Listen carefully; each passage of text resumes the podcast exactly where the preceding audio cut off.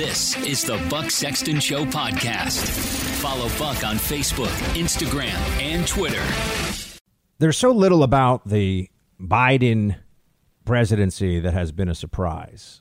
In fact, if anything, it feels like it was all so obvious. We all saw this coming in so many ways that it's not even it's not even worth anyone's time to say I, t- I told you this was going to happen because we all you knew, I knew, we all knew this was going to happen.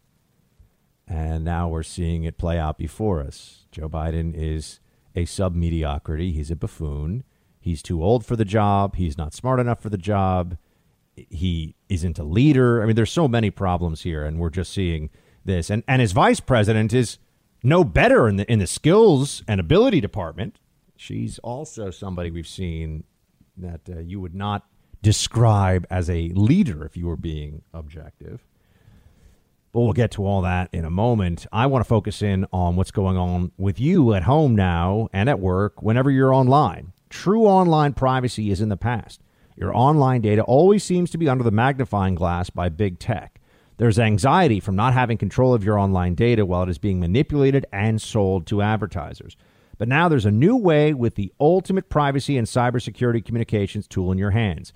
Introducing Sekur, an instant messaging and email platform hosted in Switzerland, protecting your data with the strictest privacy laws in the world.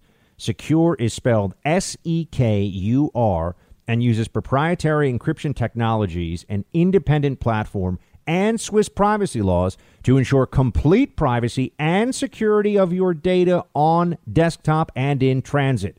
This is secure and private instant messaging and email. It assures your conversations, messages, and data are kept completely safe and private. Sekur does not mine your data and is not subject to the Cloud Act. Take back your freedom, privacy, and online security with Sekur by going to sekur.com. That's S-E-K-U-R, sekur.com. Make sure you use the coupon code BUCK. That'll tell them you heard about them here on the show and also get you one week free and 25% off. It's a great deal. Please use that coupon code BUCK. Just go right now, S-E-K-U-R.com. That's the website, sekur.com, and regain your privacy. Use coupon code BUCK. We must all commit to an ambitious climate action if we're going to prevent the worst impacts of climate change, limiting global warming, warming to no more than 1.5 degrees Celsius. Lead the global, the global transition to clean energy technology.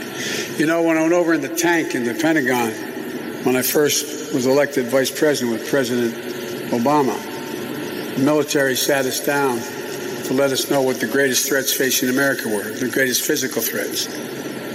This is not a joke.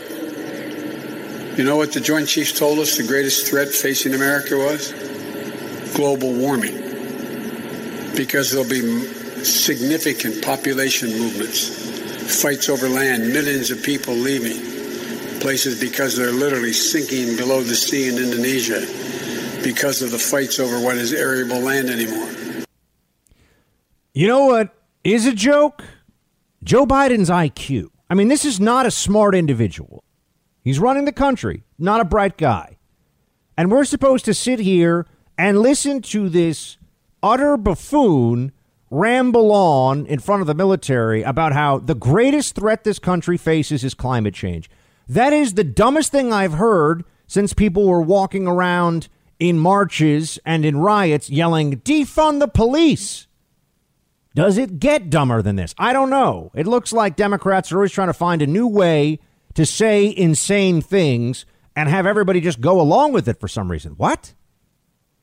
No rational, well adjusted human being who is capable of thinking for himself or herself believes the greatest threat to America is climate change. This is crazy stuff. But these are the same people that believe at any moment now there could be another insurrection. Oh no, another insurrection. You'll notice that the Biden administration is in charge. Democrats have majorities in Congress, or at least in the House, and a de facto majority in the Senate. And there aren't riots all over the country. Republic- Republicans aren't, we're not burning down everything. We're not throwing a fit because our guy isn't in charge.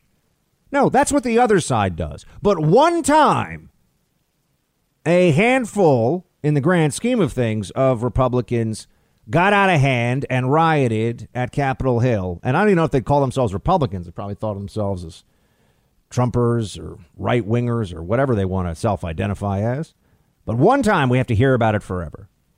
There is no proportionality in the thinking of the modern Democrat left. There, there's no sense of of what is truly reasonable and what is based in objective truth. It's just whatever they want, whatever they feel like saying, whatever advances their desire. Because that's really what their primary political motivator is. What do they want? It's not what's right, what's best, what works. What do they want?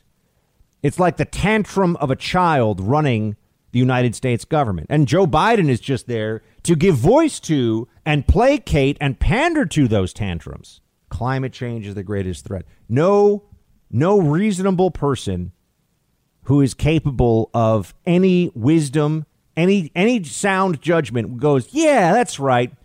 Bigger, bigger threat. We just went through a global pandemic, right? We could go through another one. You'd think that at least they'd say, a worse version of COVID would be a bigger threat. You'd think at least they'd recognize, I don't know, nuclear war with China is a bigger threat. Whole bunch of things you could put in there. But no, this is the commander in chief and our supposed expert class and all the journos, the clapping seals, all they do is just talk about how great Joe Biden is, how amazing Kamala is. I mean, she's not really amazing, but we're going to say she's amazing because we know we're supposed to say she's amazing. We all see it for what it is. At least you do if you're listening to this show. Because if you didn't, if you didn't see this based on what is real and what is true, you would you would be watching, uh, you know, MSNBC. You'd be reading the New York Times editorial page. You'd be woke. But no, you choose to live in the real world. So instead, you're here with me. And Biden, of course, talking tough on the world stage right now. A little less tough about the UK. You may have seen this. One of our closest allies. I mean, I even have a hard time thinking of Canada is not really an, an ally; it's a family member, right? I mean, Canada they're they're not even a buddy; they're like our brother. Uh, but the UK is is right up there as as among our very closest allies, and and really kind of like a if Canada is our brother, the UK is a cousin, and already Biden's caused some some issues here. Uh, according to the, the UK Times, uh, Biden ordered U.S. officials to give Johnson, Boris Johnson, the prime minister on, in the UK, a di- uh, give a diplomatic rebuke, a démarche for putting the Northern Ireland peace process at risk over Brexit negotiations with the EU. The Biden folks are saying, "Oh no, that's not true at all." You know, they're they're giving this whole world tour about democracy is back and we stand together. I'm sure Boris Johnson remembers that Biden once called him a physical and emotional clone of Donald Trump, and he didn't mean it as a compliment. I'm sure that there are other world leaders who can look at Joe Biden with clear eyes and understand that this is an individual who is neither mentally nor physically nor spiritually capable of being a leader in any meaningful way. But now he parades around the world because it makes Democrats feel better to have a guy with a D next to his name all the time who just does the bidding of the Democrat establishment, which is all Joe Biden has ever done. This is who he is.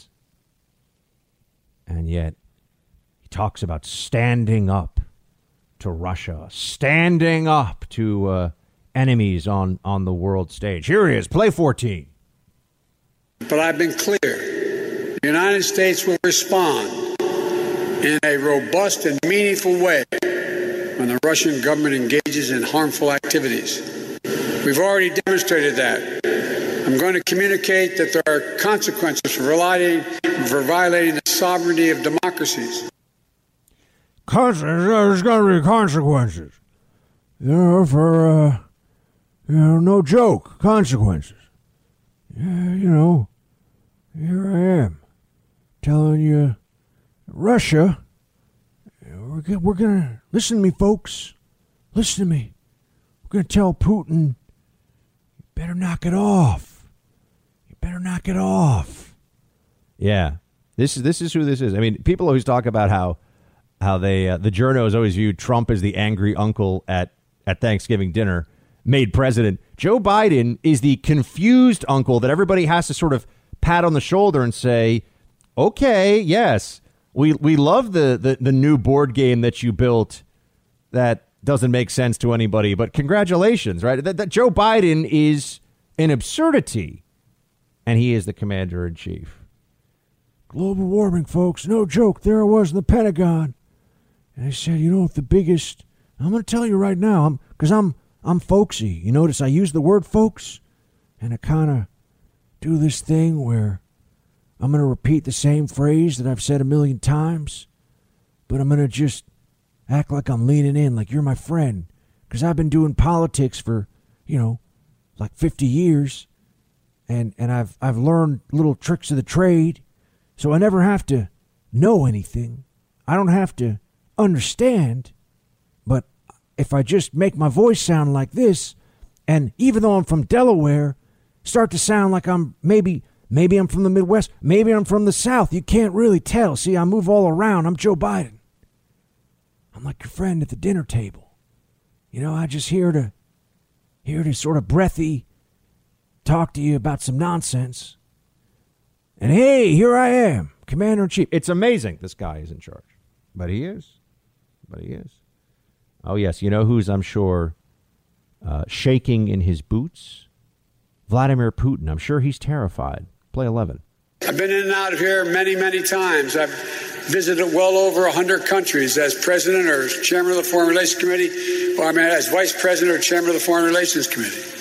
This is my first overseas trip as president of the United States. I'm heading to the G7, then to the NATO ministerial, and then to meet with Mr. Putin to let him know what I want him to know. At every point along the way, we're going to make it clear that the United States is back and democracies of the world are standing together to tackle the toughest challenges and the issues that matter most to our future. That we're committed to leading with strength, defending our values, and delivering for our people. America is better positioned to advance our national security and our economic prosperity when we bring together like minded nations to stand with us. Every speech that Joe Biden has ever given, pretty much, you could just put at any point in history and say, this is a politician giving a speech. That's who this guy is. Who he's always been. We're standing up for our values. I'm not going to tell you what the values are. I'm standing up for our values. Gonna be back. Gonna do this thing where I bring you down here with my voice, and then all of a sudden I get loud. Because that means I'm serious. No joke. Yeah. This is the guy who's now the leader of the free world, everybody. Meanwhile, back at home, how are things going? Oh, that's right. U.S. inflation at a 13 year high, prices surging 5%. Gee, it turns out when you spend money like there is no tomorrow, things start getting a lot more expensive for everybody tomorrow. Uh, and using this meeting as an opportunity to move our interests forward. So it's not about friendship. They have known each other for a long time. They have a lot of disagreements, but this is going to be a candid conversation. It's going to be a straightforward conversation. The president's going to raise areas where he has concern, whether it's the ransomware attacks mm-hmm. or the aggression on the border of Ukraine or human rights abuses. But there are also areas we think we can work together. Nuclear stability. We, we signed an extension of New START. Uh, Russia is an important partner as it relates to the Iran nuclear deal where negotiations are ongoing. So we want to move to a more stable and predictable relationship. That's in our interest. We don't want it to be adversarial and always heightened. Uh, and that's what we're hopeful this will be the beginning of, of the start to. I just wanted you all to hear that because wait, now all of a sudden Democrats don't want an adversarial relationship with Russia? That's what she just said. For four years, we heard that Russia had quite literally undermined our democracy by putting a Kremlin agent in the White House as president through stealing an election in 2016. This is what our lunatic, dishonest media was telling everybody for four years. And now it's well, you know, we're gonna we're gonna talk tough to Putin, but we don't want an adversarial relationship. You don't want an adversarial relationship. I, I thought Russia was our biggest concern. I thought Russia was hiding under my bed and I had to be terrified that Russia was going to jump out of the shadows at any moment. Putin and the Kremlin were just going to attack me.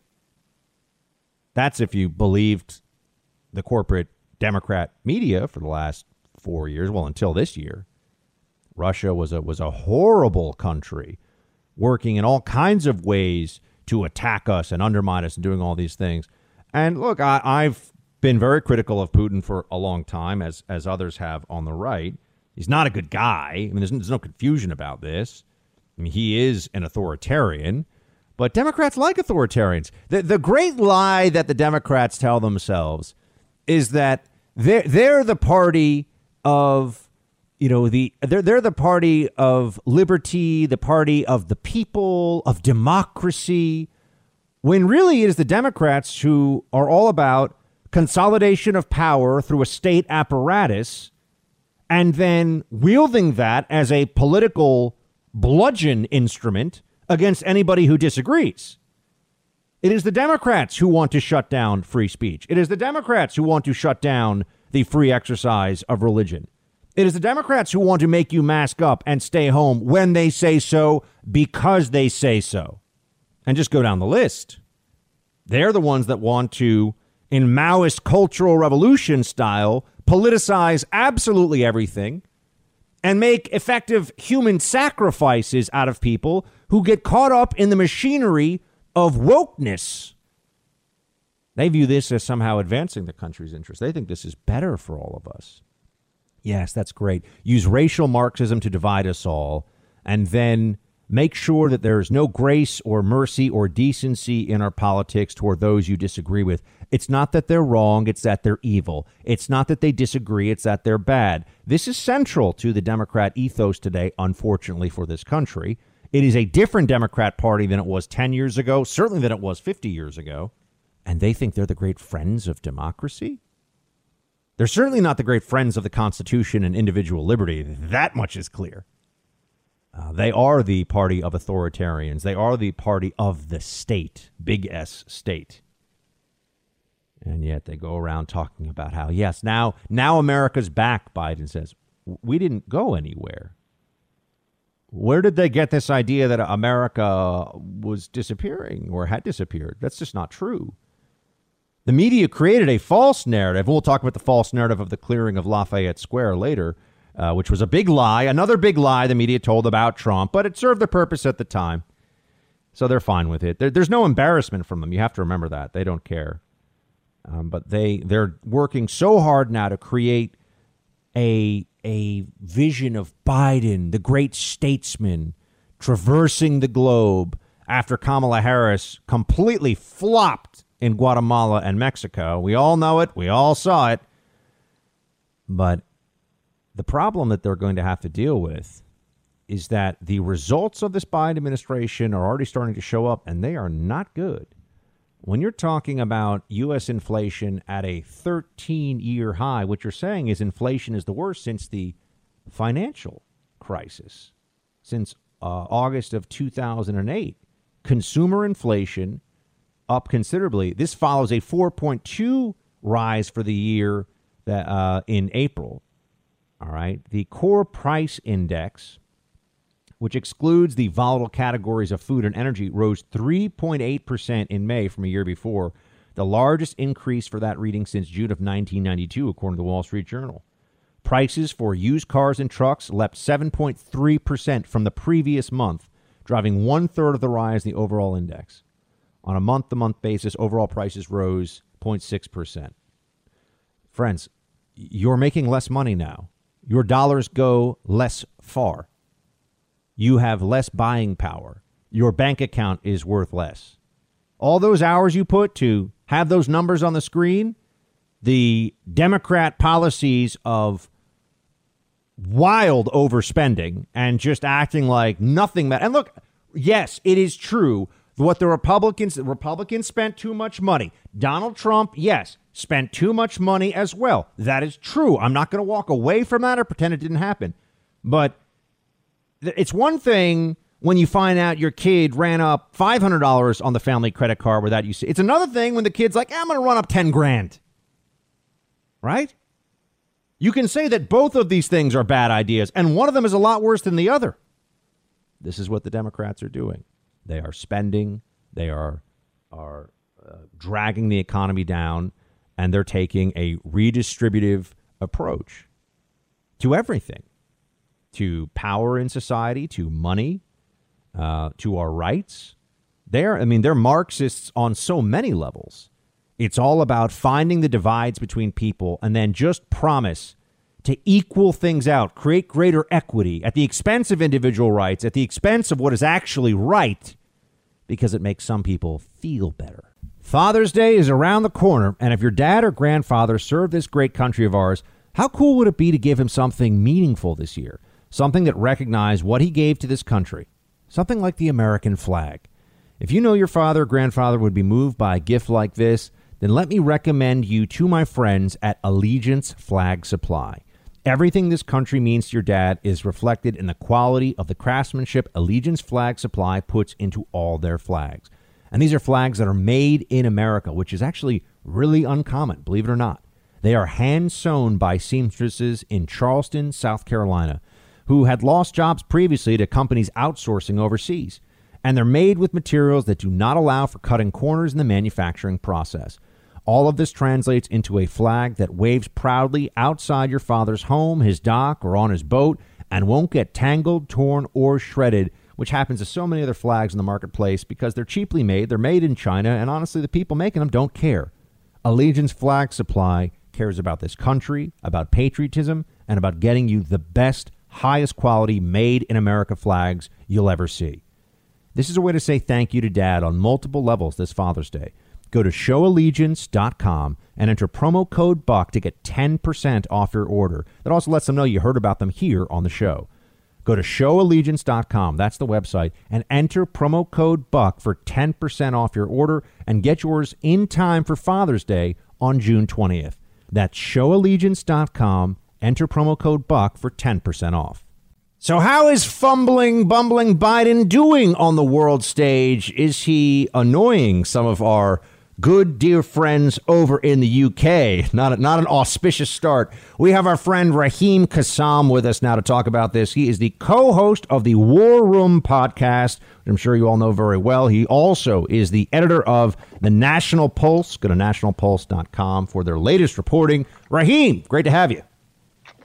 Thank you for having me and congratulations. I appreciate that, sir. We're going to have you on the other show soon, too. And I want to know what you think so far about Biden deciding to uh, demarche, we are told, to, to give a stern lecture to Johnson's people, Boris Johnson of the UK, over Northern Ireland. Not not what friends not what friends are supposed to do to friends during trips like this, Raheem. Well, I mean, Biden is is is really trying to uh, execute a grudge here. Remember, the the Brexit campaign was interfered with by his boss, Barack Obama, who traveled to the United Kingdom ahead of the Brexit referendum in 2016 to say, if you vote for this, you will go to the back of the queue for any trade deals that you possibly might want to do with other nations around the world. The United States, obviously, being one of the most important trading partners for the United Kingdom around the world. And Obama's threats, remember, didn't work. The British public rose up on June the 23rd of 2016 and said, uh, um, you know, with a with a with a pretty big majority. I mean, 52 versus 48 doesn't sound like a lot, but actually, the, the, the percentage difference there, it's not a four percent difference. The percentage difference from one to the other, and now the percentage difference in the approval I think it's like 70% approval now, Brexit. It really has backfired on the globalists. So, of course, Joe Biden wants to trot on over there after he's dealt with the cicadas, of course, at, at Dulles, trot on over to the United Kingdom and say, well, look, we warned you. We warned you this was going to happen. The British public don't care. What they care about is that they have the uh, uh, autonomy now to do their own trade deals on the world stage, that they have the autonomy to make their own laws in their own parliament and hold to account those people who are making their laws. Of course, there was always going to be some difficulty. Nobody pretended there wasn't going to be some difficulty, whether it was on the Irish border, whether it was you know trading with the EU itself. All of those things are totally natural and will appeal to Americans as being totally natural because America still remembers what it was like developing its own uh, nation after 1776. Uh, ha- what Hamilton had to do, the report on the subject of manufacturers, all of that. And that's happening a, on a smaller scale, but that's happening in Britain again today. Joe Biden has a has a has a uh, has an interest in Boris Johnson. Let's put it this way: Boris Johnson is a globalist. He he he masquerades as a conservative, sometimes even masquerades as a libertarian. But his wife, his new wife, worked at the uh, Clinton Global Initiative, one of their subsidiaries, uh, and and Boris Johnson has actually taken the United Kingdom through a pretty authoritarian uh, lockdown this last year and a half. So Joe Biden is very interested in in, in sort of forcing Boris Johnson to heel. Uh, unfortunately, it's just going to make Boris Johnson less popular with the with the British public and make Joe Biden and sadly America uh, more unpopular with the British public too. What is it about Brexit, Raheem, that so upsets American leftists and the Democrat Party, you know, the Biden, Schumer, Pelosi, AOC axis. They hate Brexit. And I mean, obviously, with Pelosi and Biden, it's not like they really know much about it, but they know they're supposed to hate it. Why? well, it, it's very simple. It's it's nationism, right? It's nationism versus globalism. The idea that you should control your own destiny, the idea that your vote actually might mean something you may actually be able to hold your politicians to account. Of course, politicians hate the idea of this, but for American politicians that have that have used their several decades in power to to sap America out, to bleed America out, to export America out to other countries, to trash the manufacturing industry in the country, and all of this, what Brexit was was not a um, you know crescendo of a pro-nation movement around the world. It was the first brick out of the wall. So now they look at things that they like, like the United Nations and the World Health Organization and all of these other bodies that they have tried to put together to put bureaucrats, bureaucrats like Fauci, in to control what's actually going on in terms of policy, while people think they control what's going on policy by using their vote at the ballot box. That that Brexit movement was a brick out of the wall in the wider globalist project. And you know what? You know what's really interesting about it? You know, COVID 19 and authoritarian lockdowns aside, before that all happened, there were just these incredible green shoots of, of economic prosperity, um, you know, manifesting themselves in the United Kingdom. People wanted to invest again in such a massive way. And of course, they the, the, the Bidens, the Pelosi's, and all the others, they cannot afford to let that happen. We're speaking to Raheem Kassam, co host of the War Room podcast and editor of the National uh, National Pulse. Go check out nationalpulse.com for their latest. And Raheem, a lot of well, it's it's supposed to sound tough, but it's very vague when it comes to what Biden's saying about Russia. You know, we have the the White House press secretary saying, "Well, we don't want to be confrontational with Russia," and Biden giving giving his speech on the way out on it before his trip, saying, "You know, oh, I'm going to talk to Putin, and it's going to be tough." You know, we're, yeah, not not really clear on what exactly that means. I just think there's there's almost a like a multiple personality disorder from the Democrats on Russia. So is Russia hiding under their bed, doing doing collusion and destroying our democracy, or should we work with them? It seems like they can't figure out what the line's supposed to be. They can't figure it out because actually the Democratic Party has, a, has a, and, and, the Democratic Party machine actually has a waning um, grip on foreign policy. Um, they they fundamentally misunderstand geopolitically the world as it is today. They misunderstood Brexit. They misunderstood Bolsonaro in Brazil. They misunderstood Modi in India. They misunderstand quite a lot of things all around the world, and so they're they're on the fly attempting to make new new kind of um, you know geopolitical strictures up in their minds. Uh, this may sound like a kind of a, a, niche point, but for instance, the DC think tank circuit, right, which is a multi-billion dollar industry here in Washington D.C., really used to control all of that policy papers, briefings, meetings, lectures, seminars, uh, you know, one-on-ones, all of that. But actually, the DC think tank circuit was left utterly stunned and rebuked by what happened both in the United Kingdom and the United States in 2016, and they've never really recovered from that. They find it harder and harder to fundraise. They find it harder and harder to convey their ideas. And it was really the globalists and the Democrats who used them as the kind of intellectual vanguard of where geopolitically they should stand. The Democrats don't have that anymore. So they're all over the place. Yes, you're right to point out they're all over the place on Russia. And they get played, by the way, by everybody. They got played on the CCP's virus. They're getting played by Russia now. And they'll be played by other actors in, over the coming uh, months and years as well. I mean, do you really think? Who, I mean, who would you choose in a chess match, right? Would you choose Vladimir Putin? Would you choose Kamala Harris? And let's all just be honest about that. Um, would you choose Joe? I don't think you could even choose Joe Biden because as a, as a, if he was if this was Street Fighter and he was on your screen as a potential thing, it would be character great and locked out. Joe Biden is asleep. So so geopolitically speaking, um, I mean this is a really interesting point that not enough people are talking about now. We actually kind of have uh, a vacuum of leadership in the world. It's amazing, isn't it? Because because Biden's actually going around and his favorite talking point is American leadership is back and democracies unite. And I'm just asking one, when did when when was American leadership gone under Trump? And two, when were we not united with democracies exactly? The whole thing just feels so phony.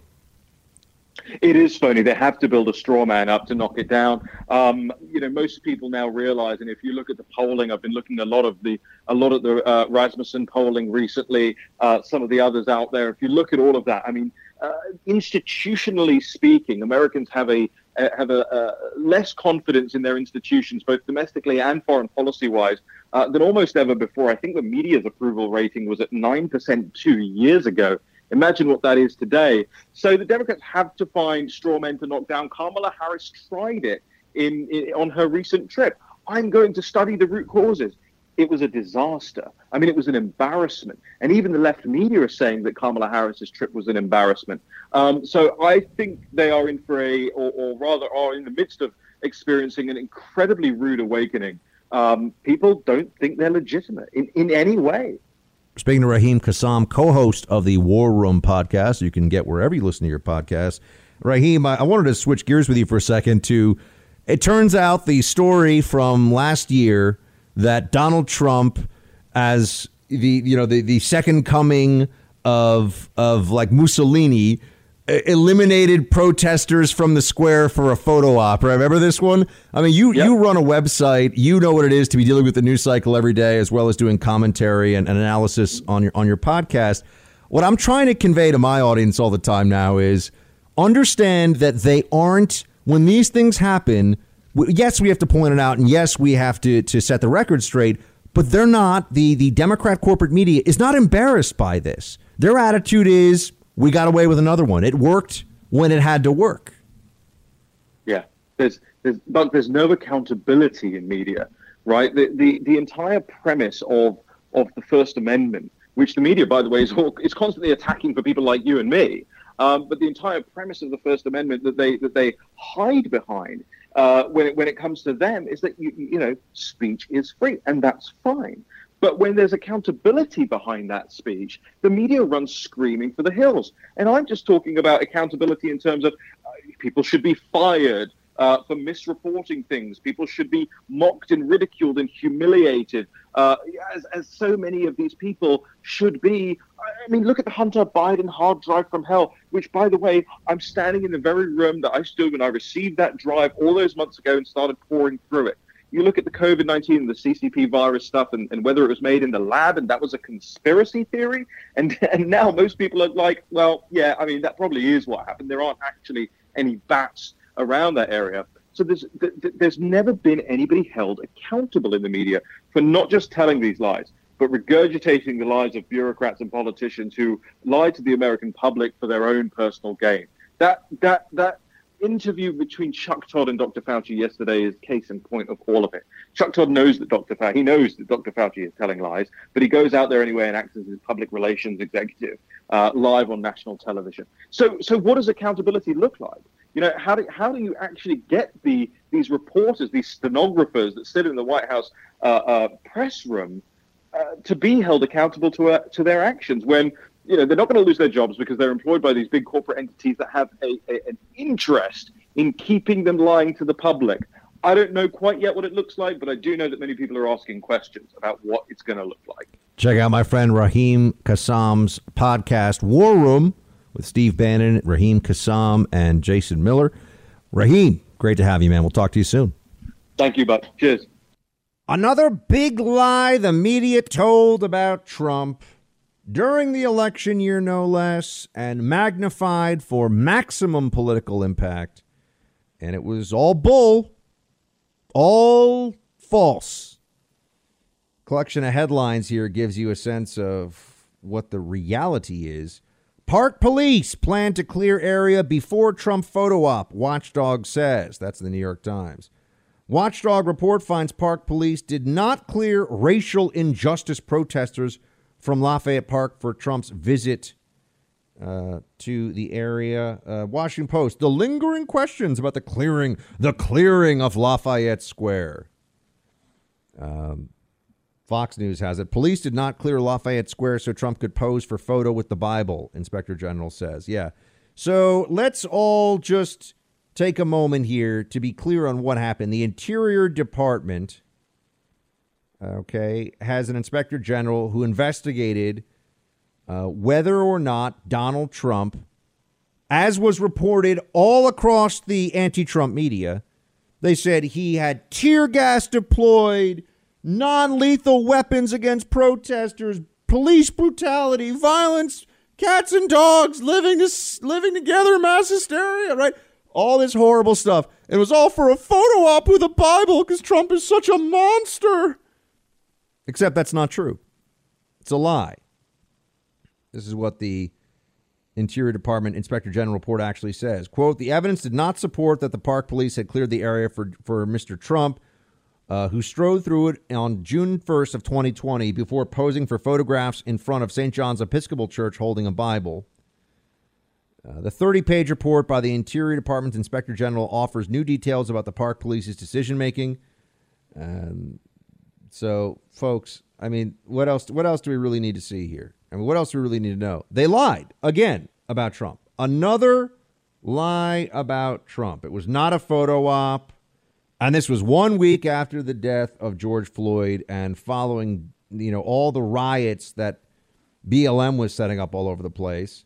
So the park police decided that they had to have a contractor come in to set up a fence to stop the uh, continued violent protests from from going on.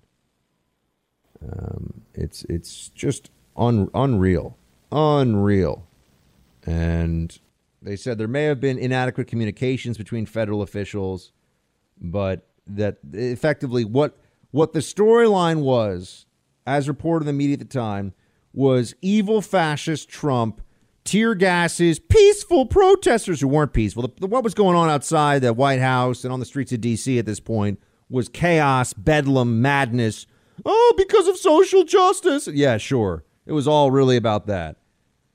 And they they told this story about Trump, and it was just not true. It was just a, it was a lie, and they didn't care that it wasn't true, and they don't care that it's not true now. And this is the important part. This is what I want you all to remember.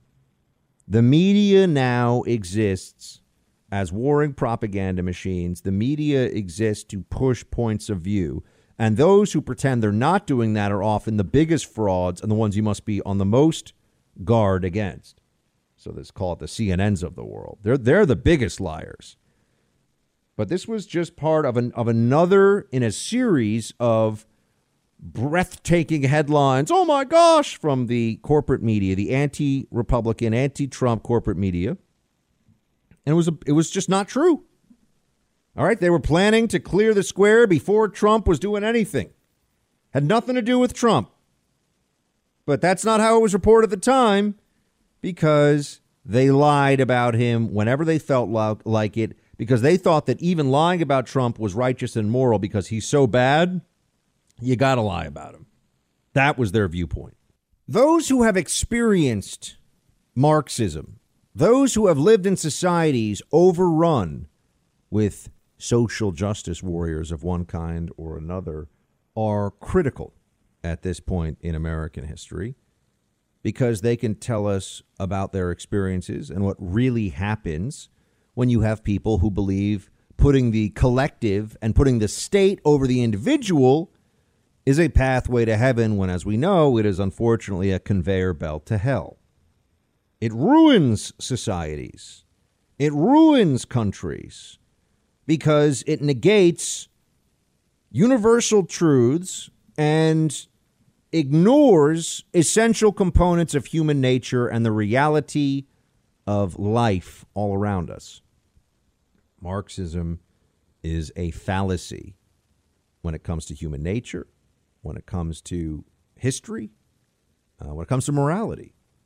And yet it has infected so much of the modern world. And the largest single communist country, as you know, and I understand that it now has state directed market activity and has become very wealthy, but the largest communist country in the world is, in fact, China. The People's Republic of China, the Chinese Communist Party, runs it. There are many institutions. They'll talk about a central committee and a Politburo, and all these institutions are borrowed directly from Soviet communism, at least in their structure and their naming, for a reason. People who point out that China is essentially a mafia state don't necessarily seem to understand that, yeah, so was the Soviet Union, folks. That was also a mafia state of sorts. Thugs with absolute power running things for their benefit and the benefit of their cronies, all under the pretense of what's good for the people. The difference between, well, there are many differences between the Chinese approach and the Soviet approach. The Chinese recognize that without markets, you can't compete. Without market incentives, you'll, you'll never be wealthy enough to enforce your will against the capitalist states and the free world. So, a, a Virginia mom, though, this was up on FoxNews.com today, a Virginia mom who actually escaped from Mao's Cultural Revolution in China, which started right around 1966, I believe it was, she spoke up about critical race theory. She spoke up about what actually she sees going on in America today. And she has a direct, uh, she, she's making direct comparison between critical race theory's teachings of racial Marxism, as I keep telling you, and the approach of the Cultural Revolution in communist China under Mao Zedong. This is what this mother said at this school board meeting in Virginia. Play it. I've, I've been very alarmed about what's going on in our school. You are now teaching, training our children to be social justice warriors and to loathe our country and our history. Uh, growing up in Mao's China, all this seemed very familiar the uh, communist regime used the same critical theory to divide people. The only difference is they use class instead of race. During the Cultural Revolution, I witnessed students and teachers again turn against each other. We changed school names to be politically correct. Um, we were taught to denounce our heritage. The Red Guards destroy anything that is not communist, old uh, statues, books, and anything else. we are also encouraged to report on each other, just like the uh, Student Equity Ambassador Program, and the bias reporting system. This is indeed the American version of the Chinese Communist, the Chinese Cultural Revolution. The critical race theory has its roots in cultural Marxism. It should have no place in our schools.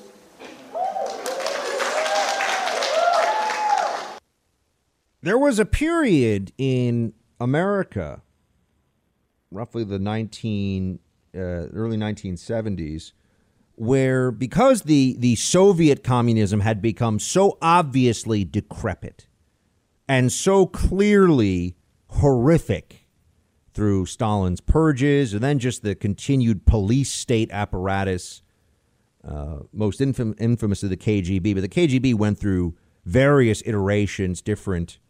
It was the NKVD, and it, there were different uh, variations of, of the secret police in Russia um, stretching all the way back to the Cheka and the Okhrana. But by the time the 1970s rolled around, anybody who was not just a truly delusional and abject moron fellow traveler of Soviet communism realized the Soviet Union hasn't actually created a workers' paradise. It's misery and deprivation and poverty. So, what did they do? What did the American left do? Well, they all of a sudden developed a fondness for Maoism. That's right. And the and the Western left as well. Uh, Jean-Paul Sartre, for example, the French intellectual, Uh, he used to sell copies of a banned Maoist newspaper back in Paris in the 70s.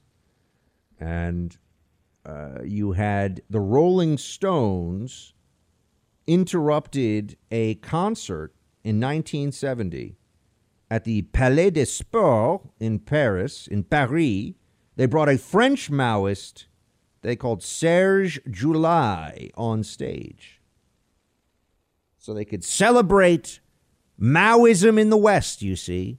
That was cool. If you're a rocker, yeah, Maoism, yeah. Man, isn't that hip? That guy Mao, he really knows what's up. Oh, and then the Cultural Revolution stories started to come out. And then people started to learn more as well about the Great Leap Forward and the famine and the millions and millions of people who were killed as a direct result, sometimes at the direct order of state policy. But there's the famine, and then later on, there was there's Mao's Great Famine, and then there's the Cultural Revolution, in part to shut down any inquiry or criticism about the fact that Mao's moronic communist policies thuggish, idiotic policies, and it's starting to sound a little bit like how we describe some people in this country, right? Uh, that they resulted in mass death and deprivation and starvation, and the usage of hunger as a weapon against dissidents. That was a, a classic Maoist tactic during the uh, during the Great Leap Forward and the famine. Uh, but you start to you start to look at these stories and what happened. I mean, this woman, uh, this mother in Virginia, was talking about the Red Guards. They were basically a, a paramilitary youth organization of college students and high school students. Oh, what a surprise. They went for the young, easily misled, very emotional idiots and had them do a lot of the dirty work. The Red Guards would engage.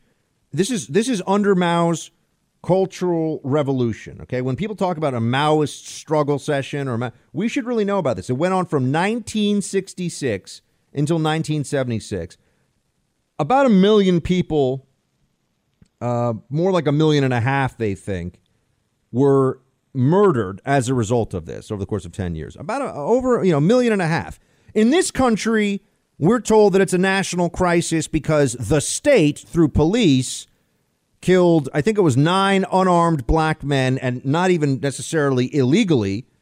Uh, in 2018, it was. I think that was the number. Might, might have been 14 the year after that. In Mao's China from 1976 to 19, uh, 1966 to 76, about 1.5 million people killed directly as a result of state policy, murdered. China just pretends like it didn't even happen. What kind of things occurred? during this cultural revolution, and it was all about getting rid of the old ways of thinking. You could say that the cultural revolution was very progressive in that sense. They wanted to get rid of the four olds, they called it old thinking, old culture, old custom, and the old habits of exploitation. This is where the class warfare thing came in. Can you start to see the comparison? Why am I telling you about this? Not just for the sake of a, a, fascinating, terrifying part of our history, which, as you know, I find worth knowing just in the first place. But this mother who survived this period, this this Chinese American mother who fled Mao's Cultural Revolution, is warning about what happened there happening here in different ways, but similar enough that she's deeply concerned, that she's frightened separation of people, the balkanization that's occurring. Get rid of the old ways of thinking. Tear down, oh, I don't know, old heroes. You know, tear down the uh, the emblems of the past that united people in a nation. Focus in on their divisions and exacerbate them. Turn them against each other. Make them hate each other promise them that if you, the party, so to speak, if you are in power, you will create equity. You'll make those divisions go away because you'll make everybody the same. But you're going to need a lot of authority to do that. And you're going to have to destroy a lot of what came before, you know, like the patriarchy, for example. or pull down Columbus statues or get rid of the founding fathers. Stuff like that. You want to eliminate all that from the public's mind. You want and, and not just erase it, but degrade it, defame it. Make it something that people are ashamed of. And anybody who stands in the way of that, you have to punish them. You have to, you could say, cancel them. Are you seeing some of these comparisons? This woman who saw this in China is seeing the seeds of it growing here in America, and she's concerned. I say we listen to her and take this seriously. How did Mao's communist China get the Cultural Revolution going? Who, who do they rely on? Ah, uh, yes, the mobilization of the youth were essential in this. Essential. They preyed upon their idealism and their lack of life experience and wisdom to create the Red Guards, as the mother in Virginia, who's now gone viral, the Chinese American mother who says she's worried about cultural revolution here in America. She mentioned specifically the Red Guards. Well, what what level of of extremism were the uh, were the communist leaders able to to put into the minds of of the young? Well, during the Cultural Revolution, at one of the, at probably the most elite high school in Beijing in the whole country, where both Mao Zedong and Deng Xiaoping, later premier of China, uh, had their had their children go to school there. At least uh, they each had daughters go there. They the students at that school beat a teacher named Bian Zhongyun to death and later on, there were posters about this that cultural revolutionaries across China would display. They, they thought this was something to be proud of. And, and do you know what their explanation for why this teacher was beaten to death was? There was an earthquake drill, and she, while evacuating the students, had failed to rescue a portrait on the wall of Mao Zedong. You left the Mao portrait in the classroom. Now we must beat you to death because you got to be canceled. Taking a little step further. Where's the humanity? Where's the decency? Where's the perspective? No, no, no.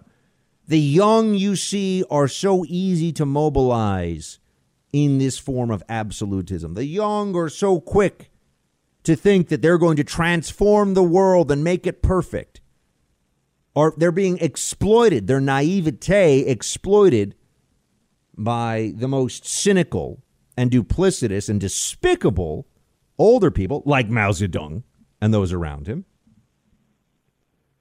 I mean, you to give you a sense of how much this still affects thinking in China. Uh, there was a fellow who was paraded around by the Red Guards named Xi Zhongxun. And of course, my Mandarin is non existent, so I apologize if some of my names here are not lining up perfectly. But Xi Zhongxun was a communist revolutionary, but Mao no longer liked him.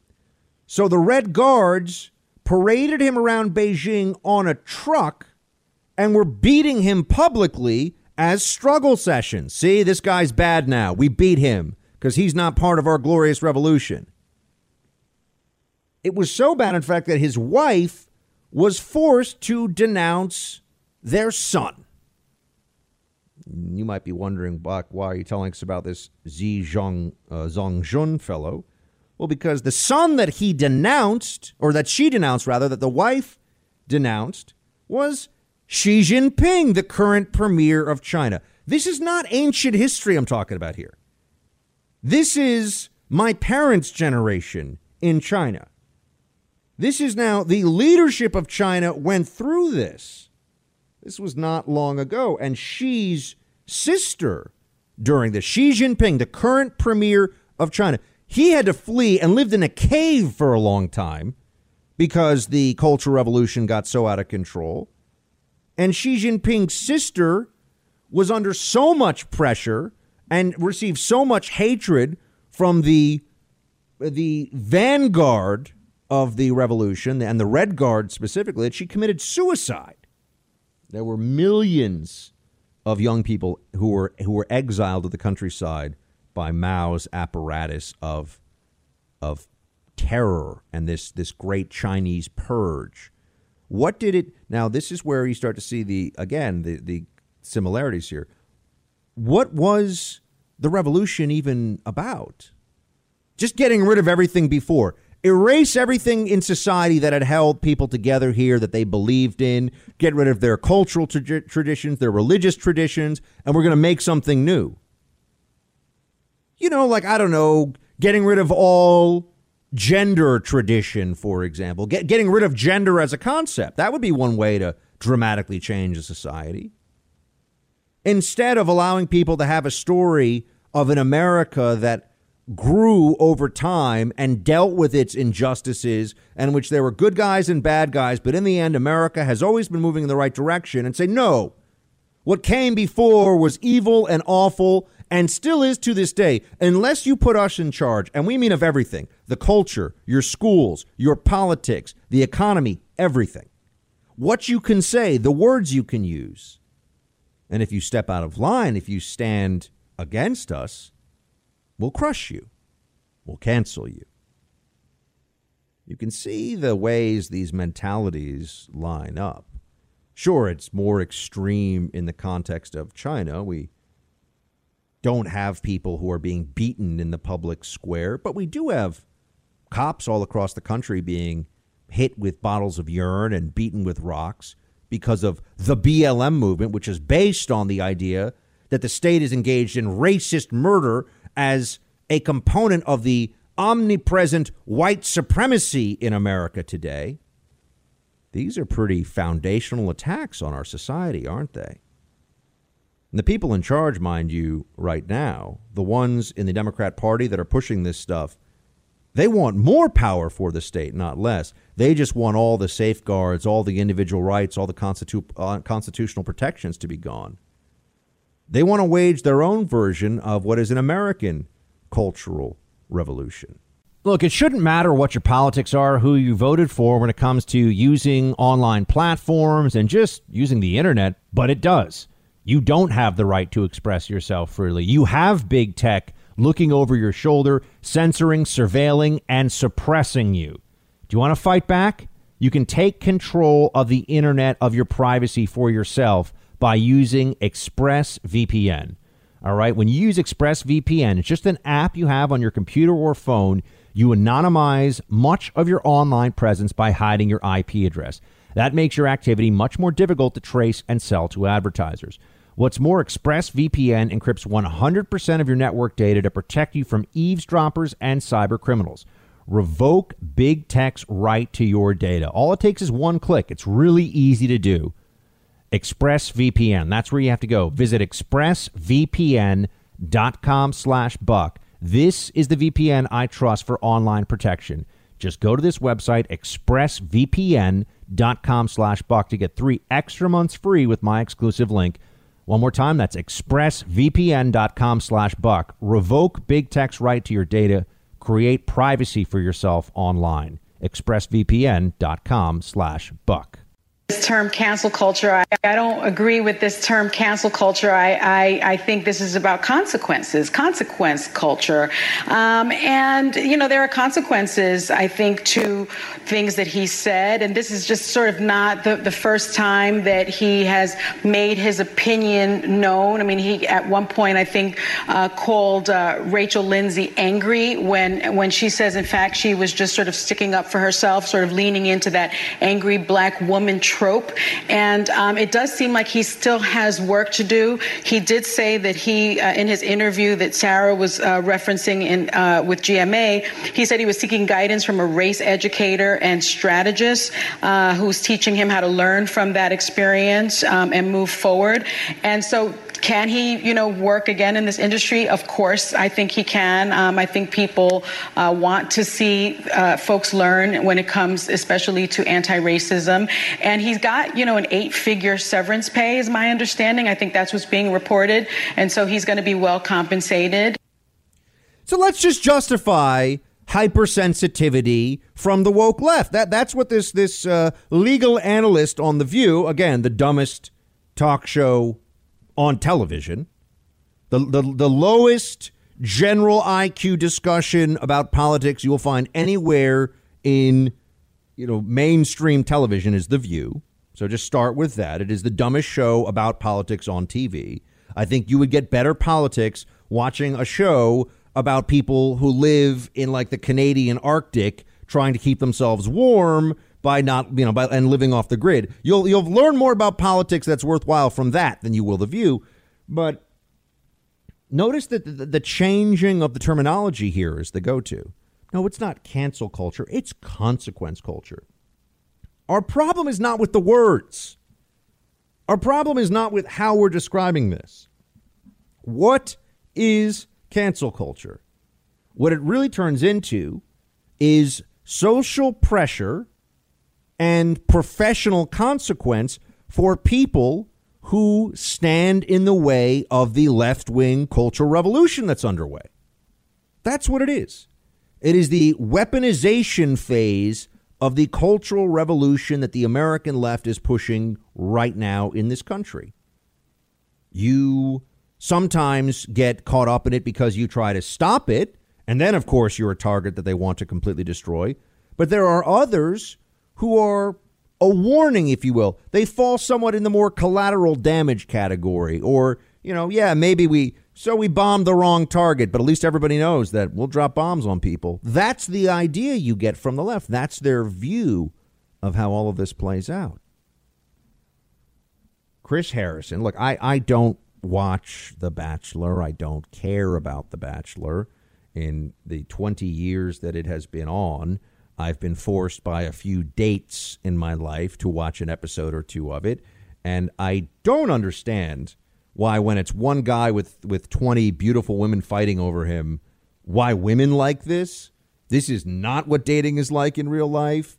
This is a totally artificial circumstance. The women are all being kind of. Uh, you know, a- attacking each other and undermining each other. And it, the whole thing to me seems to undermine women's value in the dating pool and in society. I don't think it's it's finding love. I think the whole thing is so forced and absurd.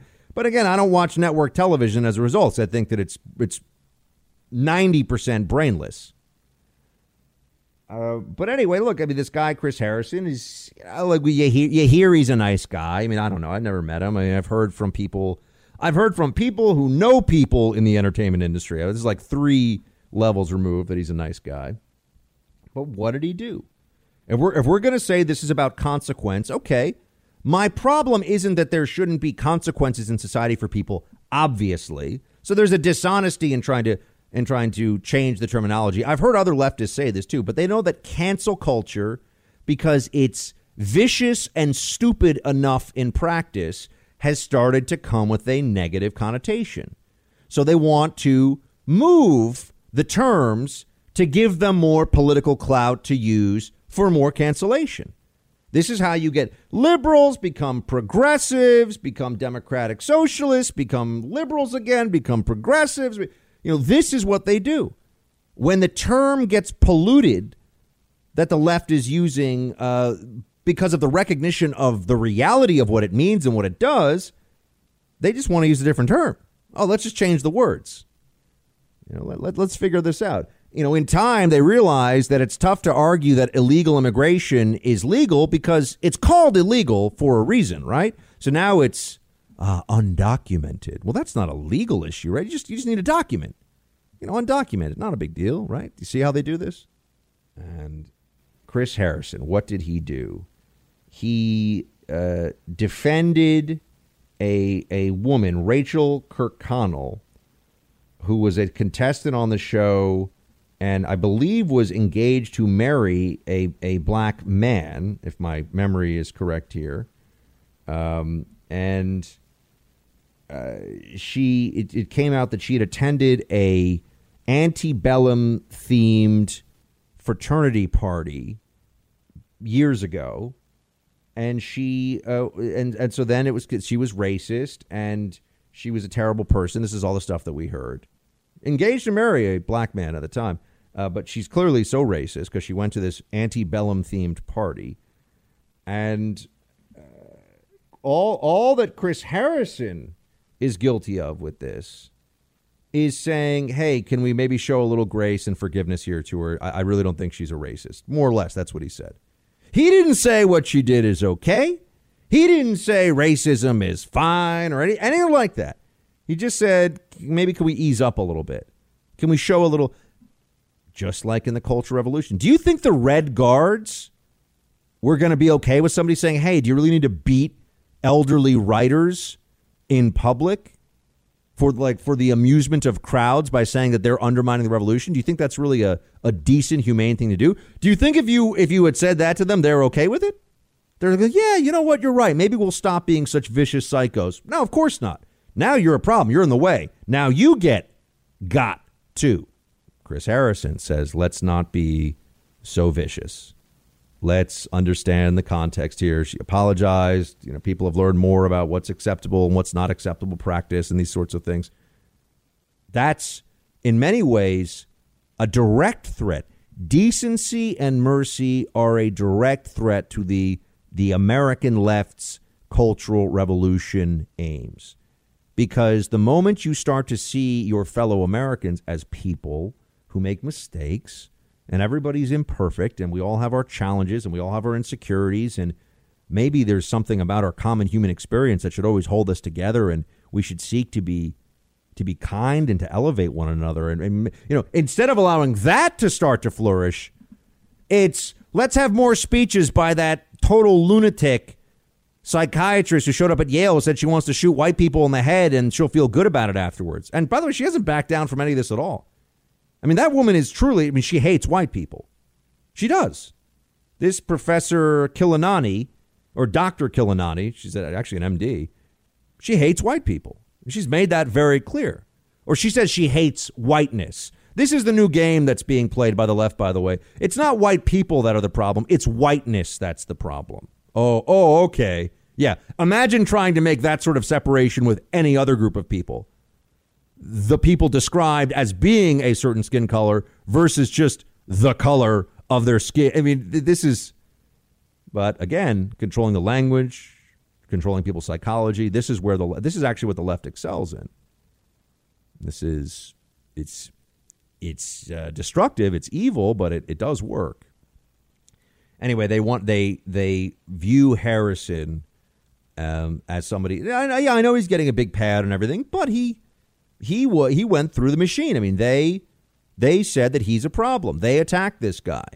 The, the message has been sent. The message is, by the way, he's getting a payout because it's contractual, and you know they haven't been able to find a way to nullify contracts uh, as a result of cancel culture quite yet, but trust me, when they can get away with it, they will. But I mean, this is this is madness. Do you think that Hunter Biden is going to lose a single dollar of income? Do you think that Hunter Biden is going to uh, be treated as though he's a pariah from society? This is a guy who impregnates strippers and denies paternity and does drugs and gets kicked out of the military and is a crackhead and is a, I mean the whole thing. I mean this guy's a total mess. And I'm sorry, you know, Joe Biden is his dad, okay? There's something something up here. But do you think that Hunter Biden's N-word text messages are going to result in any consequ- consequences? Remember, it's consequence culture now for him. No, of course not. Because just as it was for Mao, it's not really about purifying society to make it better. It's about having unchecked power within a society to do whatever you want. It's about my team versus your team. That's what cultural revolution is. You do what we say or else. The narratives of injustice and struggle and division and oppression are just the means to mobilize our side against your side. It Doesn't matter if you actually oppress. Doesn't matter if you're actually a uh, ex- exploitative capitalist or a racist or any of these things, you will be treated as such unless you do what we say. That is the essence of a Maoist cultural revolution, and that is the essence of what is going on in America today, in our culture, with the left calling the shots. It is frightening. We should all recognize it as such. and don't allow them to gaslight you. I saw recently, uh, we talked about it here on the show, Obama saying, you know, oh, critical race theory is so important to the right all of a sudden. Yeah, that's right. We, we have a problem with the left teaching racial oppression and victimology studies to kids and then suggesting that anyone who questions any of this is a bad person. We have a problem with that. Indoctrination, mass indoctrination in societies doesn't lead to happy outcomes. Free societies with free inquiry and free expression and individuality and space for debate and discussion, they those create beautiful things. Great art, great literature, happy, functional families. I mean, th- th- those are the things you can get in free societies. With the state in full control, you just get equity through misery, except for the people in charge. They'll always be doing just fine. Plans to jam hospitals, schools, and small businesses with new high stakes tests of wokeness to dramatically curtail Americans' right to keep and bear arms. And of course, to tip the scales of our electoral system permanently in their favor. Yesterday, the radical parade began with an attempt to use the cause of paycheck fairness as cover for placing unprecedented new legal burdens on American employers. Wage discrimination on the basis of sex has been illegal for 60 years. They're just using all kinds of social justice pressure on, on a whole array of, of legislation, aren't they? This is the whole point now. Um, and I'm wondering if, if Biden is saving some of the stuff that he may do for closer to the midterms, if he thinks it'll be popular enough. One one thing they haven't uh, they haven't gotten rid of yet, not at all, is canceling student loan debt. I mean, they're spending so much money, and you have to recognize that for Democrats, writing checks from the public treasury to favored constituencies that will translate into votes is Th- that's like their business model. That's central to what they do. Here is Elizabeth Warren on that right now. Play 12.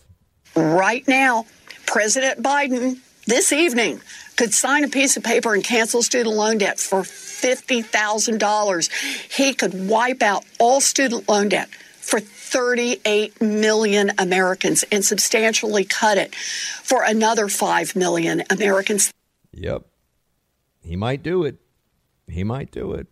This is this is the problem is that at some point the authoritarian Democrats will just realize that the the only way they can really keep power is if they just start you they, they treat the treasury as spoils and and essentially they can just write uh, checks that other people are going to pay for. I mean, imagine if you were running a, a running a political campaign and you could give money to whomever you wanted and it wasn't your money right? Wouldn't you just start going around writing checks to people? I mean, look at what the Biden administration's done with even extending the, the, the federal unemployment benefits even further than was reasonable or necessary. Look what the Biden administration's doing with wiping out fifty thousand dollars of student loan debt. I mean, I I have I got all kinds of expenses that I run business expenses. I got to pay lawyers, and I've got you know I got accountants, I got staff, I have all these things so if I run up that on a credit card, that doesn't get paid off. But I did all those things instead. Instead of getting an advanced degree, I just worked and, and built a career in media. But I could have I could have had fifty thousand dollars of my student loans wiped away. Hmm, isn't that interesting? But you're going to see more of this. And anyone who tries to stand in the way of just treating the federal uh, the federal government purse as a spoil system is going to be called horrible names, and they're just going to defame you. So get ready for that. And we are, of course, a threat to democracy. They'll do anything. They'll be a threat to democracy. Play 15. Republicans are afraid of losing power, and they are willing to crush our democracy to protect their power. So, what are we going to do? We can hang back we can pause, we can turn the other way while Republicans do this. Or we can fight back. Me, I'm fighting back. Oh, we can fight back. We uh-huh. can. We can fight back, and you know they're a threat to our democracy. She's so horrible. I mean, I'm sorry. She's. I mean, how how could this person have won any election? Oh, here I am. I'm just wearing a sweater and I'm yelling and I got my glamour. Producer Mark, make it stop, man. I can't handle it. That oh. clip hurt my ears too. Oh my gosh, it was brutal. Oh, but we're just gonna take the money and we're gonna give it to the people who deserve the money. I mean, I get to still be a millionaire who lives in a big fancy house, but but uh, we're gonna take those fat cat Wall Street types and squeeze those little kitty cats until they they go wow. What is your level of concern that we're going to discredit public health officials to the point of, uh, you know, look at Russia. They actually have a good vaccine, and none of their citizens will take it because they don't trust their own government. Right. It's very dangerous, Chuck, because a lot of what you're seeing as attacks on me, quite frankly, are attacks on science. Because all of the things that I have spoken about consistently from the very beginning have been fundamentally based on science. Sometimes those things were inconvenient truths for people, and there was pushback against me. So if you are trying to, you know, get at me as a public health official and a scientist, you're really attacking not only Dr. Anthony Fauci, you're attacking science. And anybody that looks at what's going on clearly sees that. You have to be asleep not to see that. That is what's going on. Science and the truth are being attacked. Not once, but twice, Dr. Fauci says that an attack on him is an attack on science. Remember, I, I just watched Braveheart with the Snow Princess. Great, great movie. Totally love it. And and the evil sheriff who kills William Wallace's wife, you know, cuts her throat at the uh, at the uh, in the town square. He says an attack on the king's guards is the same as an attack on the king himself, right? And it really, really hammers home for you when you hear that. Oh, okay, so you're just like a, you know, you're just a an iron fisted authoritarian who's going to continue with that nonsense. Because it's clearly not the same as an attack on the king himself, right? The king is a, a different person in a different place. It's not the same thing. You can pretend it is, but it's not the same thing. An attack on Fauci is not an attack on science. And yet he says it twice. Remember, Louis XIV said, L'État, c'est moi. The state is me. I am the state. And for for Fauci, you could say le science, c'est moi. Le science, c'est Fauci. Science is Fauci, and Fauci is science. This is what this little lab coat Stalinist is saying. In case you were wondering, was Buck right about this guy all along? Did I nail this one? The answer is yes. Yes, I did. Fauci is the worst. He has been wrong over and over again. He has been disastrous for America's response to the COVID pandemic. He is a tool of the Democrats. He bent the knee like a little coward to the Democrat teachers' unions. He always, always did whatever the shrill hysterics over at CNN and MSNBC wanted him to, among other channels. He loved the little cult of personality that was created around him. And now, sure enough, as more truth comes out about this, we find ourselves recognizing we find ourselves recognizing that a lot of people were hoodwinked, bamboozled, misled by the not so good doctor you know, I could have just been in the background and just been at least deferring to the policy community of politicians who are elected and theoretically accountable. However, I like being on TV a lot and having my face everywhere. So instead, you had to see me every five minutes because I am science. Yeah. That's pretty much what we went through. That's what we saw here. Play 16.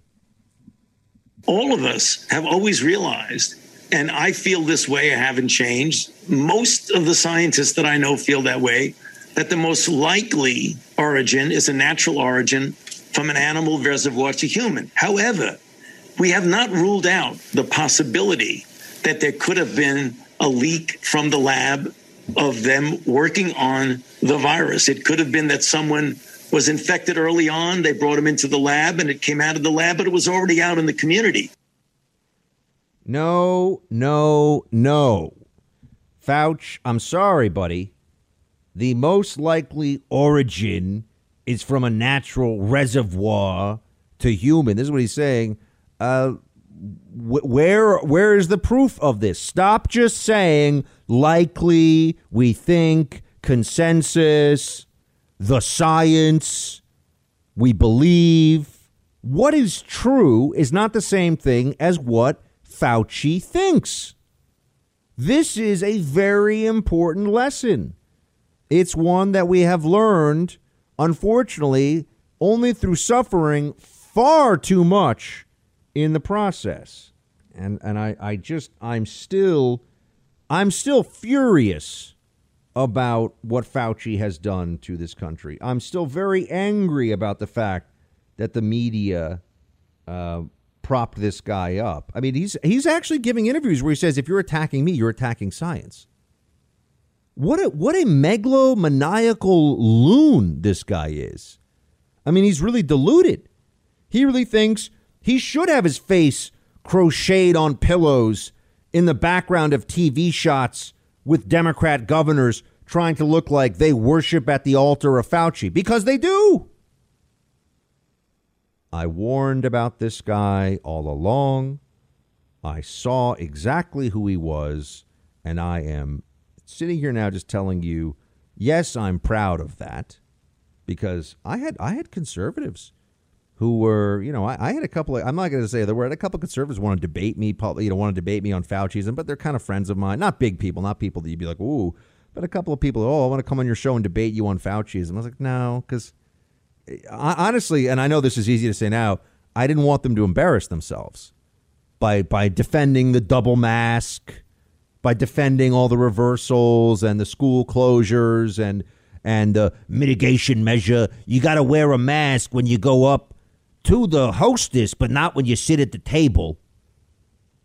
I mean, they have now people in in New York in vaccinated and unvaccinated sections of restaurants. If I had told you that that's where we'd be a year into this thing, if I told you at the very beginning, you said no, no, that is where we are. That is what has happened. People all all over New York City. I mean, I thing is I don't want to. I'm not see. I'm not going to do what they did. I'm not going to go around and mask shame people. But there are people all over New York City still walking around outside by themselves who are vaccinated with masks on. Is that is that normal? Is that reasonable? No. The people who do this should be embarrassed. I mean, this is like walking around on a beautiful sunny day in, you know, rubber rain boots with a big umbrella out and a and a rubber raincoat on. And everyone say, "Well, what are you what are you doing?" I mean, yeah, you're allowed to, but what's wrong with you? Like there's no rain. Stop. It's not comfortable. You're not enjoying this. It's hot. But they have been, exactly as I said all along, they have been brainwashed. Utterly and completely brainwashed. And part of the brainwashing process you have to you have to understand is that people never want to accept. I mean, this is true of cults. It's true of you know of people that get drawn too deeply into self improvement and multi level marketing stuff, you know, they don't want to believe that they were swindled. It's actually one of the things that fraudsters always rely on. Fraudsters know that nobody wants to admit that they were defrauded. And so a lot of fraud goes unreported and entirely unpunished because people would rather take the hit. Oh, you know, this guy emptied $15,000 out of my savings account promising to be a, you know, a, a prince of Kazakhstan or something. And I, you know, I'm not going to tell the FBI about it. I, I don't want to get into it because I'm embarrassed. Right? It's embarrassing for people. It should be that they so deeply and completely were consumed by Fauciism. They really believed this little turd. Honestly, they thought that that this was the way to go. It's remarkable. It's remarkable. But here we are. Here we are. The, the little lab coat tyrant enjoyed every second of the power and the attention that he got. And if you stop to think for a moment, I mean, I know you've been listening to me, so you you vote for the theses of this show by listening every day. So you're you're right here with me. Every single one of you who is who is lending me your ears for whatever length of time you do, you're voting for what I'm putting forward into the national conversation. As you know, it's already a national conversation. It's about to be a really big national conversation we're having here. Um, but Fauci is the worst. And I'm glad that people understand that. I'm glad that people now recognize who he is. Folks, I got to tell you, if you're listening to this on uh, radio, this is going to be the uh, second to last show I do in this time slot. I am moving as of June 21st to the uh, 12 to 3 slot with Clay Travis. It'll be the Clay Travis and Buck Sexton show, 12 to 3. We're going to be on close to 400 stations across the country. So we are very excited about that, um, obviously. And I'll be able to speak to you all right in the middle of the day. We will, uh, for those who have always said, Buck, I want you to take phone calls. Guess what? Phones will be live. So you'll be able to call in. You'll be able to talk to your, your Buckster, talk to your, your Clay, Clay, you know, know, Clayster. I don't know if we have a name for him, but whatever you guys want to call him.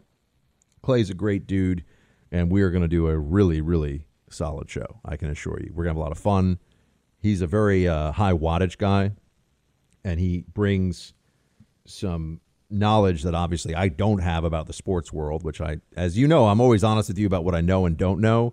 Don't come to me for help on your calculus homework, and don't come to me for your sports knowledge. That's what uh, producer Mark has been providing us with here on the show. Many of you have been asking and producer Mark is going to stay on board with the Jesse Kelly show, uh, which will be replacing me in the six to nine. So producer Mark is is is going to continue to man his post there, and uh, we're hoping that I get to work with him more down down the line. But for now, producer Mark is going to be making sure that Jesse has a seamless transition and uh, has a has a great you know, just a, a great initial showing, uh, early showing on the, all those stations.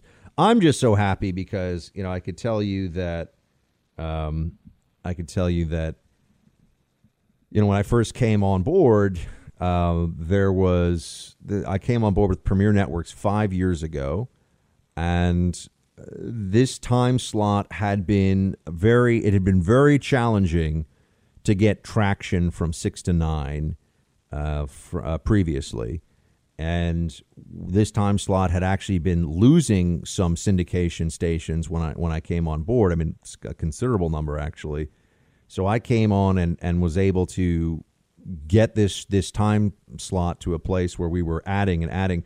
I think I started with something like 100 and 110, 115 stations, and finished with over the course of five years about 200 stations.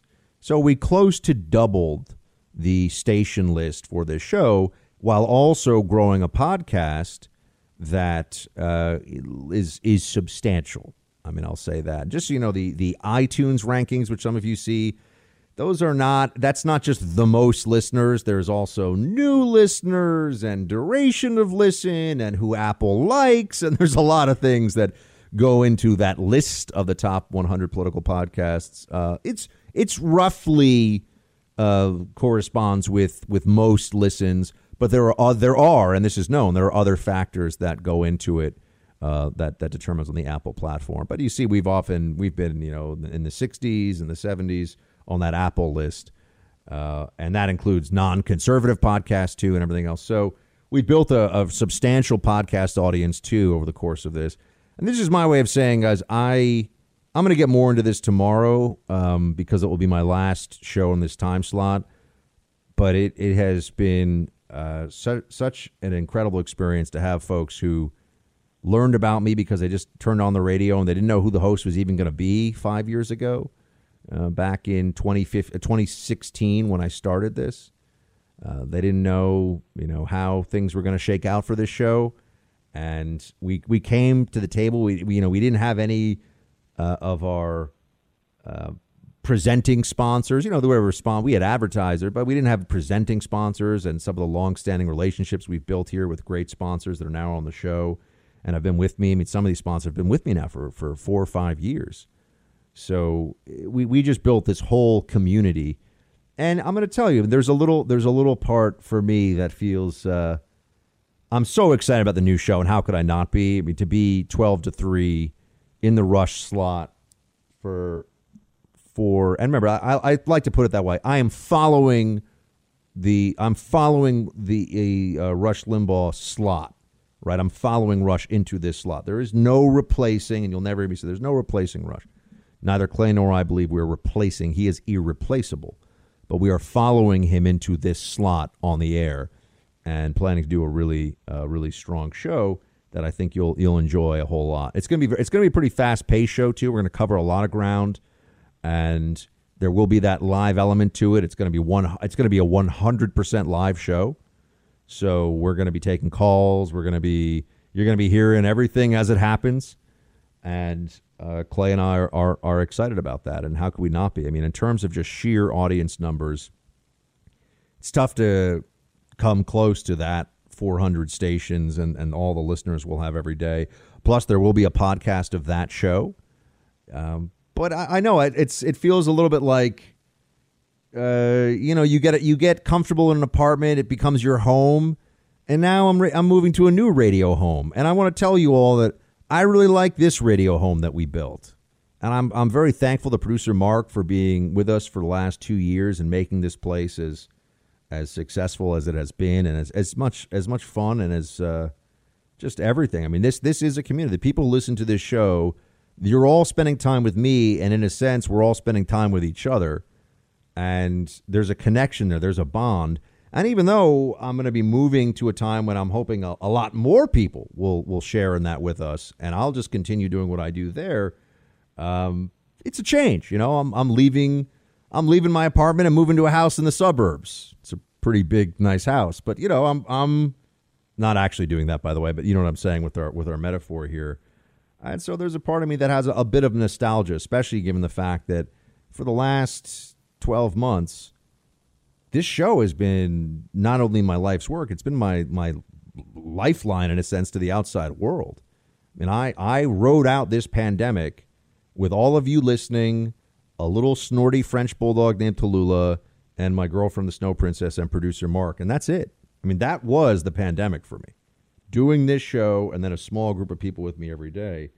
And we we came through it. Uh, you know, we came through it first from a health standpoint. Obviously, I'm always pleased when I hear from members of the audience who tell me that you know they're okay. Maybe they had a close call with COVID, but they're good. And I've I've heard a lot of people that.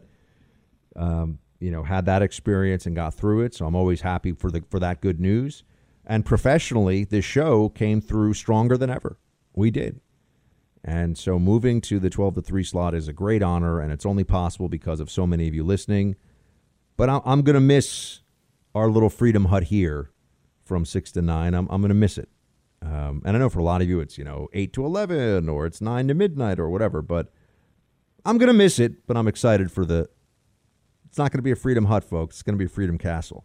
De Blasio enlists the feds to battle soaring New York City gun crime which he says was triggered by cops getting sick and dying from COVID instead of his own NYPD cuts that took 1,800 officers out of the force.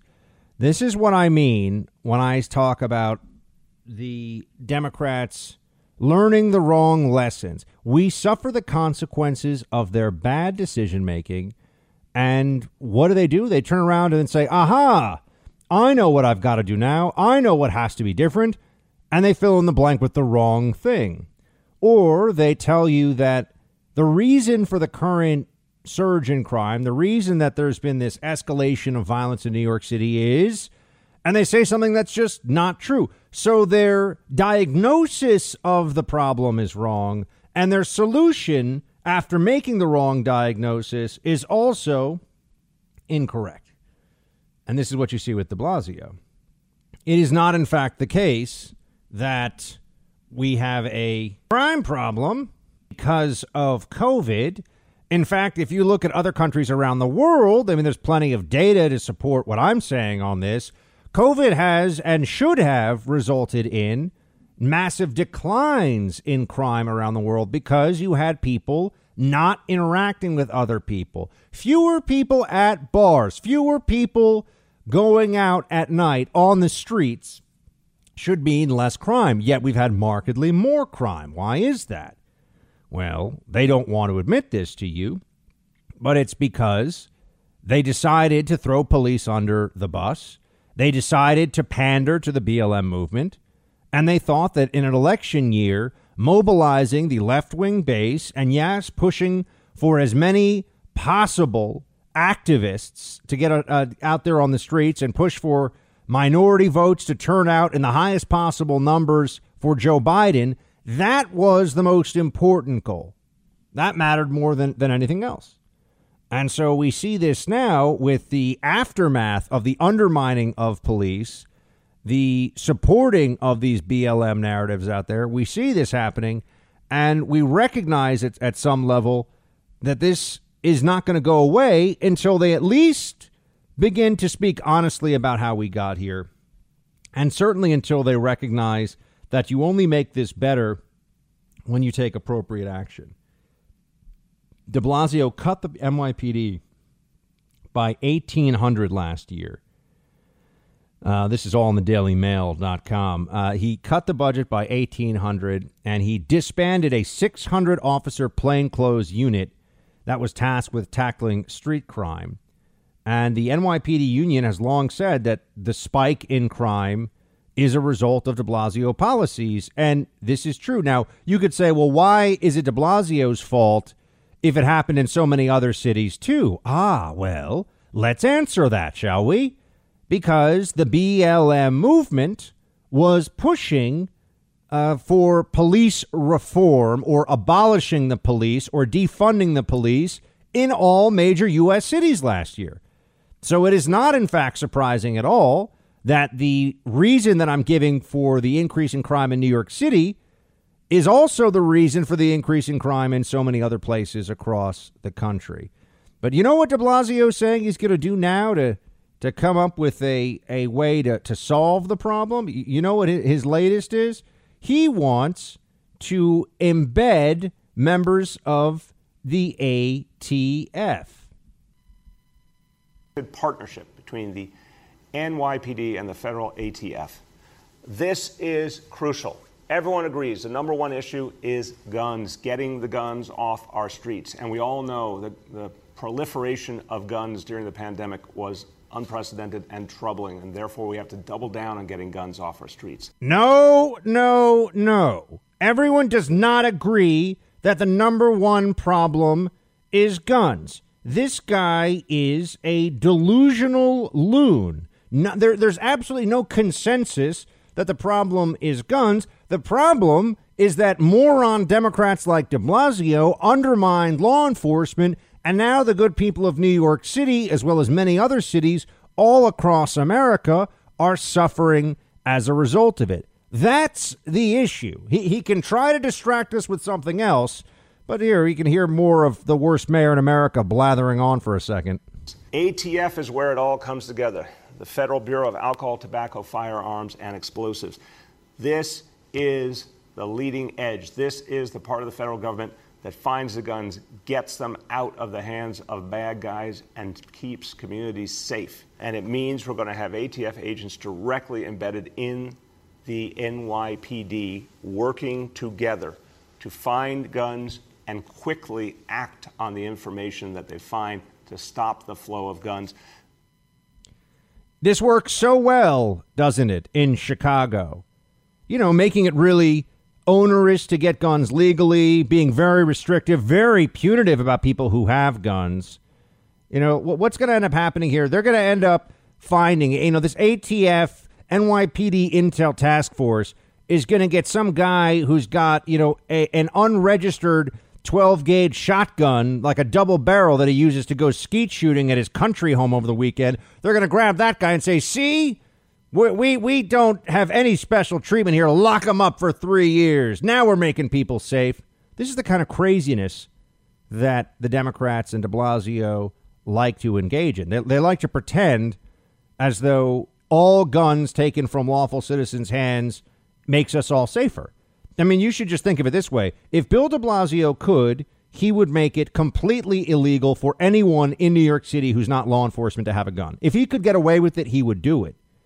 So that tells you a lot about where this stands. And the ATF director of the Biden administration is a lunatic anti gun zealot, which, of course, is why he's found his, his perfect position being the authoritarian bureaucrat in charge of trying to go after guns, tobacco. Think about this alcohol. I mean, the fact that the ATF, and now it's the ATFE, if you're wondering, because they have explosives in there too. The fact the ATF even exists just goes to show you how much mission creep there can really be in the federal government. How outrageous the overreach from the federal government can become if left unchecked.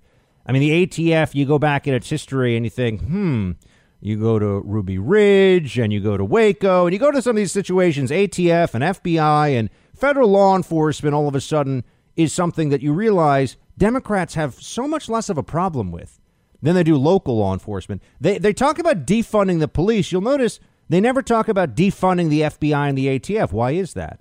Well, because the ATF and the FBI are top down instruments of national power for the Democrats of nationwide implementation of central policy and are used for political reasons to go after opponents of the Democrat regime. You know, like Russia collusion and Donald Trump. Or in this case, harassing lawful gun owners, because I can assure you the ATF is going to go after plenty of people now in New York who have no criminal history but have an unregistered firearm. Guess what? Their firearm should not have to be registered. New York City's laws are unconstitutional when it comes to the Second Amendment. And they keep playing games where they change the law or they, they hope that it will just get dragged through the courts even more. They play process games with the Second Amendment in this city. It's appalling.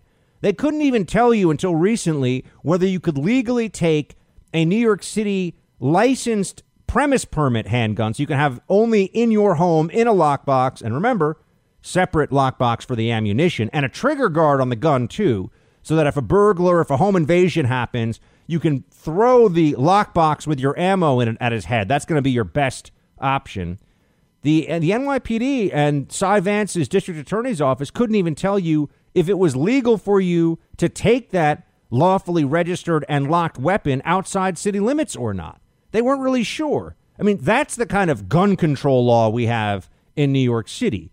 It's stupid, it's unconstitutional, and it's tyrannical. And I got to tell you, after what we've all seen the last year from a government that is willing to shut down churches, that is willing to, to put people through physical discomfort with the idiocy of the double mask policy and all of this because of some tyrants in lab coats working for the federal government, I think more than we have in a long time, we, we understand that the check on government tyranny that the Second Amendment represents is very important. But de Blasio hates it. That's why he wants the ATF. He wants the feds to come in. First of all, it's not going to do a darn thing to stop actual violent crime in this city, and you and I both know it. Second of all, it's a distraction from the fact that de Blasio is a moron. And third, the Democrats have a tyrannical impulse to disarm the population. You know it, and I know it. Hey, Team Buck, it's time for roll call.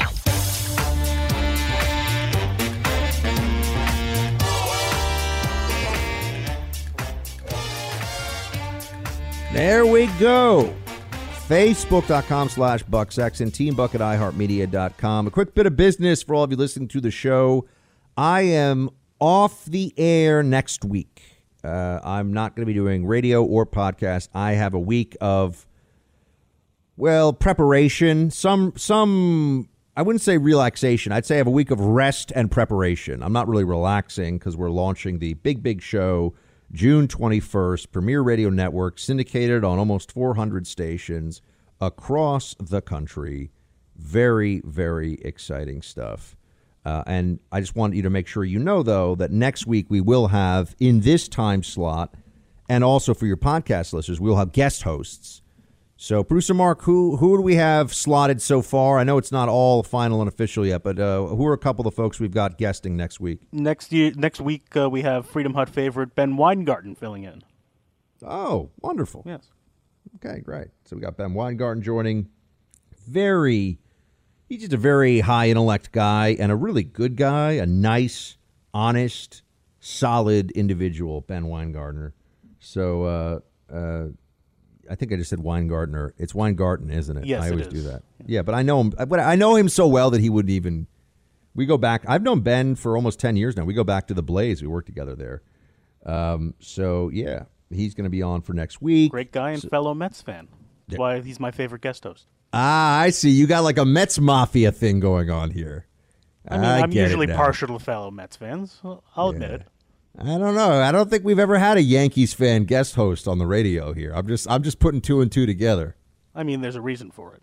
Yeah, Not that I ask their uh, baseball team before I hire them. I mean, luckily I don't care about baseball, but to some of the Yankees fans in the audience, this may not have gone totally unnoticed, producer Mark. I feel like you'd even throw a Red Sox fan be, uh, to this audience before a Yankees fan. I mean, let's just call it a happy coincidence. A happy coincidence.